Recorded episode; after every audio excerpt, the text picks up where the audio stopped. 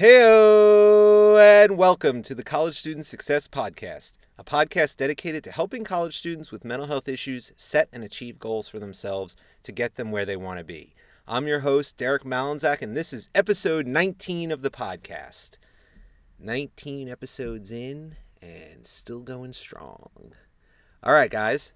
So, welcome to week nine. Uh, we have a Productivity Monday type show for you today.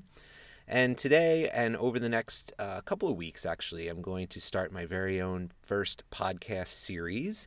And so I'm going to be looking at and taking a focus on some of the more famous personal management systems that are out there today. Uh, I think it's great to learn about the different methods that uh, a lot of people have found out there to be effective and borrow as much or as little of them as you can to design your own workflow. You know, that's sort of a, a hot button I, uh, word these days. Workflow. You know, everyone is, oh, I mean, so you're interrupting my workflow. And it's sort of a fancy way for just saying, like, how you get shit done. Um, so your workflow might include, like, um, going for a run in the morning and then sitting down and doing an hour of work and then, you know, doing, taking some phone calls. Or it might just be doing whatever shit comes to you, you know? So, I'd say the more predefined your workflow is, sort of like how, you know, people that are into fitness have a predefined workout. You know, they don't just go in there and just start doing, you know, a little of this and a little of that. They have a plan. Uh, a workflow is similar to that. So there's a bunch of different, you know, productivity gurus out there. And so I'm going to analyze a couple of them based on some of the, their books that I've read. And uh, I'm going to start with a little story about how I tackled the first book. So I have um, I've really been into this idea of productivity for the past year or so. Ever since I was really getting into the idea of doing this podcast, I knew that like part of it was going to focus on helping people be more productive. But there's a lot of that out there. um, if you found me, chances are, if you found me on iTunes, chances are you, you thumb through hundreds of other productivity focused podcasts. And so you can get that in a lot of places, and you can get it in a, in a lot of print options as well. Um, and that's why I kind of took the twist of, of working, you know, specializing in the population that I know so well, um, you guys.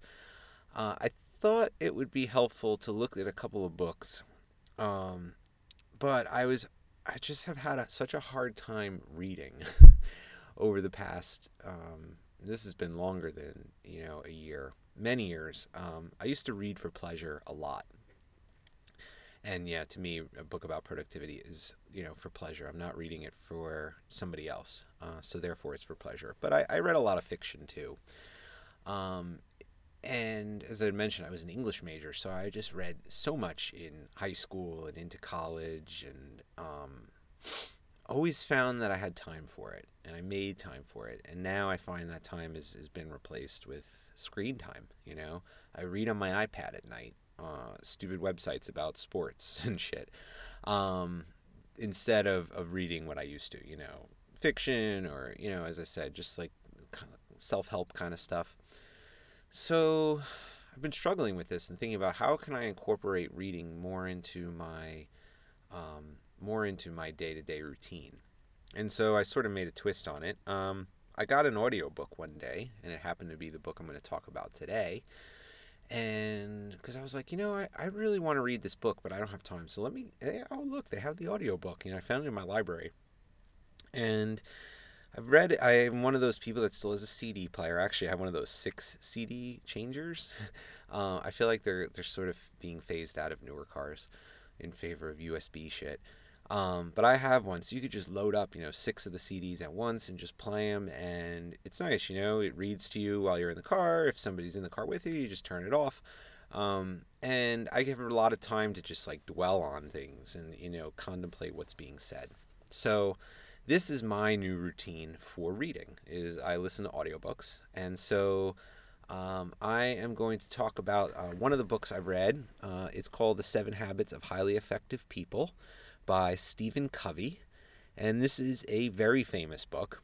Uh, and it is uh, pretty old too. I think it was written in the 70s. I Should have researched that. But um, it's really got a what I'd call top-down approach. So he gives these seven habits, and they're ways, they're things that you can do in different walks of life in order to, you know, sort of as it says, be more effective. And I, I think of effective as productive, but it, it could mean other things as well. It gives great examples in the book. Um, so I am going to talk about uh, seven habits today Next week, I'm going to talk about uh, David Allen's Getting Things Done, which is much more of a bottom up approach. Um, so his philosophy is much more in the oh you have these annoying things. Let's start with you know t- attending to these annoying things, and we'll work our way up to you know defining um, what it is you you need to get done and stuff, and what it is you need to do next. Whereas Covey, I find, is much more top down in that he presents some ideas and some habits that he suggests, and you sort of uh, enact them in various ways through across multiple domains. So, like for instance, being proactive is the first habit. Um, it's not just being proactive in school that I would suggest. It's being proactive in all walks of life.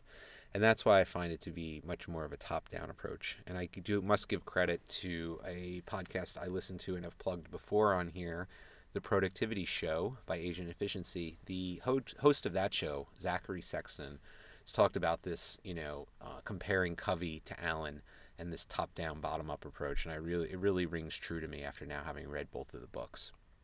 So Stephen Covey, um, so he's got these seven habits. I am going to focus on two of the seven, but let me just run through them um, rather quickly to talk about and kind of summarize what they are. So the first one, be proactive. Uh, that one is pretty self-explanatory, and that's one I'm going to go into a little bit more. Um, but this idea of like, don't be reactive, right? Um, if you want something, don't wait for somebody to come to you first. Um, take the initiative. Habit number two: begin with the end in mind. So this is the idea that whenever you start a project, that you know what it looks like in the end. You know, and actually, Allen, David Allen talks about this too um, is having a very well defined idea of what you're trying to accomplish so that you know when you got there, right?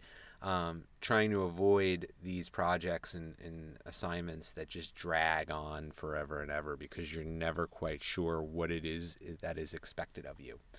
So begin a project or anything knowing what it's going to look like when you reach the end. Habit number three put first things first. So this is a sort of prioritization habit. Once you are proactive in, in doing what you need to be doing, and once you have those projects that you have the end in mind that you'd like to begin, um, how now do you prioritize in, in putting first things first, figuring out what the most important things are, what the most critical activity is in any project, and making sure to attend to that one first. Habit number four this one is probably one of the more uh, one of the ones I learned the most about when I read the book or listened to the book, I should say. Um, think win-win. This idea that it really is based off of the um, oh, what is it called? Uh, drawing a blank. This idea that there is many solutions in the world that involve one party getting something and the other party getting something as well. Um, so many, you know, people that have a business sense, so to speak, what they would consider one, um, believe in the scarcity model. That's what I was trying to, to remember before. This idea that there's only a certain number of resources, and that if you have those resources, that means I don't have them, and I want your resources, so I'm going to compete with with you for them um, as opposed to somebody that kind of thinks with this uh, abundance philosophy, in that there's more, this theory that there's more than enough for all of us. And I can have as much as I need, and that means you can too. And that's really what thinking win-win is. Is this uh, thought that like if I need something, let me if I need something from you, let me put it in a way that's going to get you something as well. It's going to make you much more likely to you know, help me out and possibly help me again in the future. I've learned a lot from, from thinking about life in terms of think win win. Habit number five seek first to understand, then to be understood. um, this is one that America fucking sucks at. And we need to do a better job of making sure we understand what the other person is saying to us before we open our big goddamn mouths. Um, I, yeah, I'm not going to talk too much about this one because it sort of bugs me about, um, you know, just humanity in general, I guess. um, but I really do believe, and, and I think that this is one of the ones that I would find I would say is was one of my strengths, and I think it's just in the nature of the work that I do. Um, when you're talking with somebody and helping them set goals and achieve them, you really do have to understand the person really well uh, in order to help them, and so that becomes the priority to me over you know making sure they understand me. So. Um, number six, synergize. Um, this is the idea that you know two heads are better than one, and that you know if I'm working with you in synergy, that our productive, our collective output is going to be uh, far greater than whatever each of us individually could do on our own. Um, this is the one I understand the least. I will say. Um, I would I would like to spend more time, you know, reading into depth this chapter because um, this was the hardest habit I had, sort of putting into concrete, you know, actionable steps in a sense. Um, I'd like to know more about this one. The seventh habit is the other one I'm going to spend uh, some time on today, which is sharpen the saw. Think about a saw.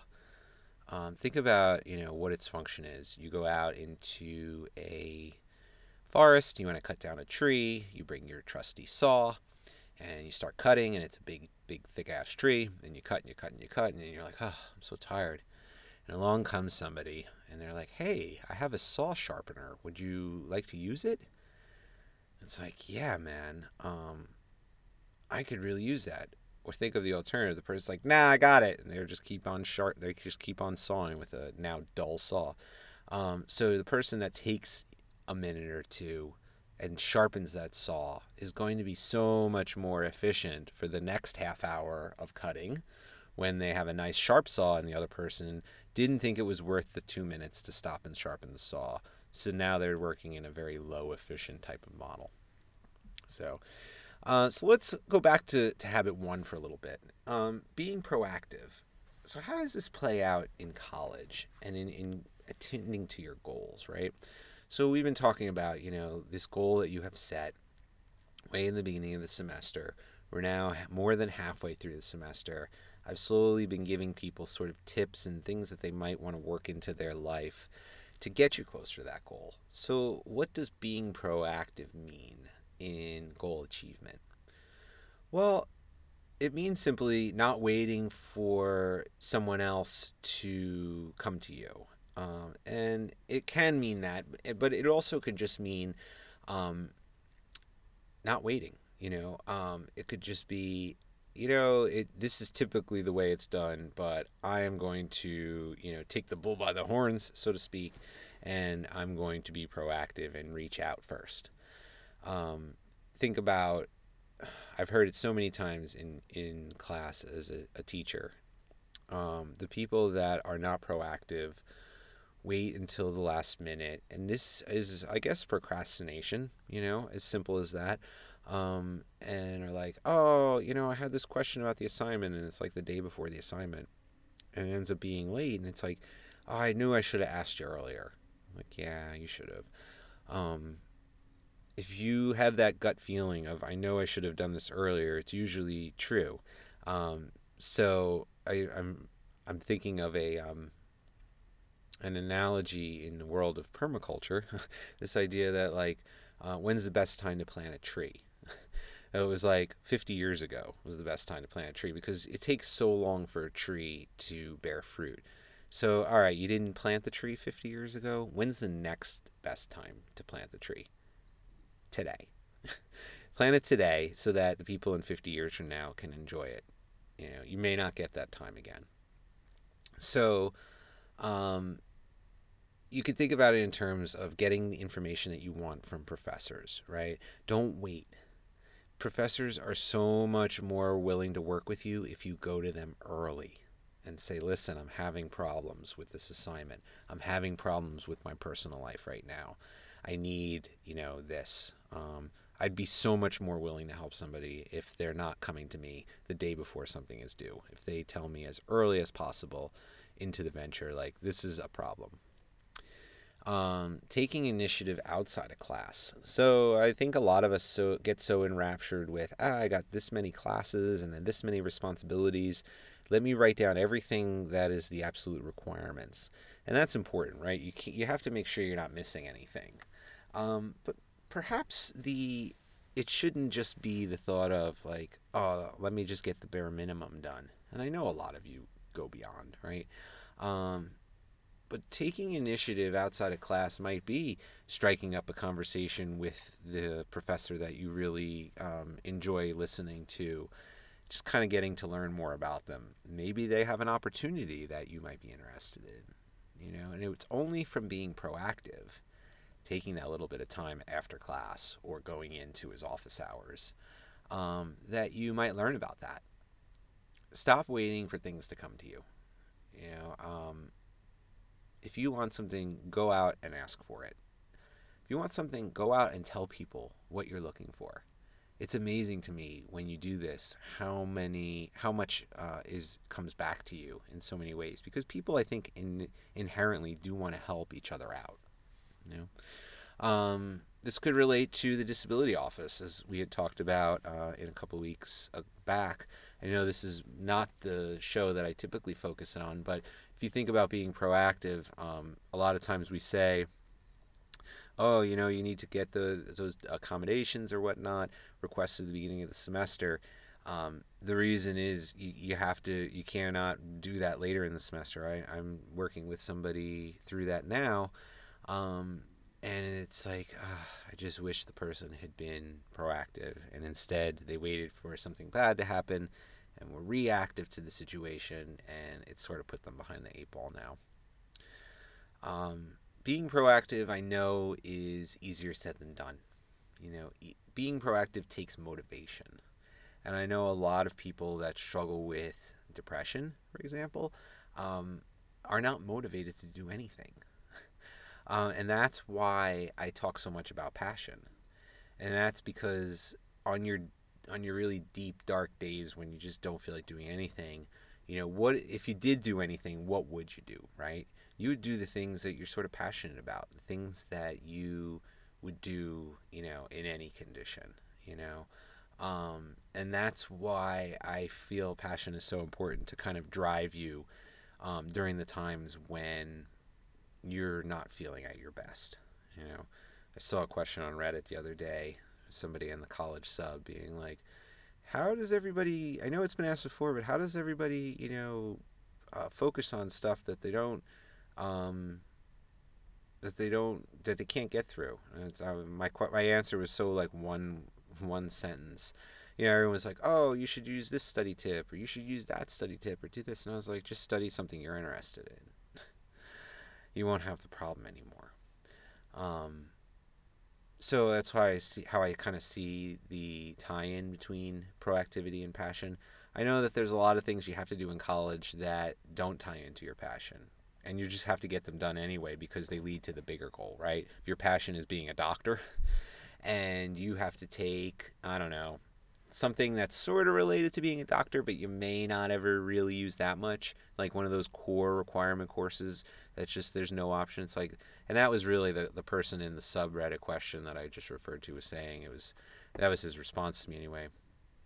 Um, is you know you have to kind of focus on you know why you're doing that um, and maybe that is taking a step back like i had suggested last week the big picture view to kind of reaffirm for yourself why you're doing what you're doing and sort of put you back on that track. So being proactive big big part of um, covey's seven habits i feel like it drives all the other ones. The last habit though is the other one i'm going to talk about sharpening the saw. So i gave the example um, I could give some real life examples of what sharpening the saw would mean, you know, to uh, any kind of person, not even just a college student. Exercise. you know, quadrant two. We were talking about urgency and importance a few weeks ago, episode 15. Uh, urgency and importance is taken directly from Stephen Covey.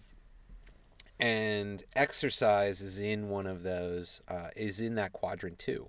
Those things that are really important to getting your, your goals achieved. And in this case, your goals might be, you know, living a long, healthy life. Um, it's not urgent that people exercise, right? It's like, oh, I could, you can always exercise tomorrow. um, but sharpening the saw is like, let me take the two minutes, or in this case, it might be a little bit more than two minutes if you if you need to exercise. Let me take that time now, um, because it's going to help me when I do need it. You know, when I am ready to pick up that saw. Um, getting proper sleep, you know, is essentially sharpening the saw. Um, keeping yourself at a good um, a good oh, heightened awareness because you're getting regular sleep allows you to tackle every day with a vigorousness, vigor. I don't know, vigorousness is a word. Vigor that the person that is having shitty sleep eh, cannot do, and they will always be behind be behind the eight ball as a result. Um, another one I just mentioned, reading. You know, reading keeps our brains active, keeps our minds, you know, connected and just the act of reading is i think such a um, important habit in people's lives that are successful and that want to kind of be ha- have that life learning mindset. And then one of the last things i thought about when i was thinking about sharpening the saw is spirituality. How do you reconnect with your god or nature or whatever it is that you know really uh, moves you from a spiritual sense um, how do you do that? And if you if you if you know how you do that, are you doing it regularly? You know, are you taking those times to invest in yourself, um, away from the day to day, to kind of, you know, bring yourself back into focus, and as a result, you're able to be more proactive, um, you're able to kind of tackle whatever it is, whatever it is, your assignment, your goal in life, the goal you're working on for this podcast, with um, a much clearer mind. There's just no downside I could see. So, um, so those are the two aspects of Covey's book that really I thought rang true when I was thinking about college students. You know, being proactive is so important in college, especially I feel like large colleges like the one I work at and I went to, um, it's so easy to get lost in a shuffle, especially large classroom, lecture hall type of um, environments. So being proactive is sort of standing out and making sure that people, you know, in this case might be a teacher or a guidance counselor, or, you know, somebody of influence that you might, you know, in down the line need something from, or you know, be able to take advantage of their um, willingness to help you learn you have to be, you know, you have to stand out. You have to be noticed. Uh, and then sharpening the saw is doing the things that are, you know, seemingly not that urgent, but actually are important to your daily maintenance. So for this week, home exercise is two two actually this week. So try and think and be proactive in a situation that you've been procrastinating on. I'll just leave it at that. Everybody can probably think of something that they're like, ugh, I should have done this so long ago. Let me just do it. Think of how you will feel when you're done, right? Uh, and then number two, consider implementing one tool sharpening strategy into your wellness arsenal. You know, we talk on um, uh, relapse prevention and, and WRAP, wellness and recovery action plans. There are things in the mental health field that we do to help people stay well.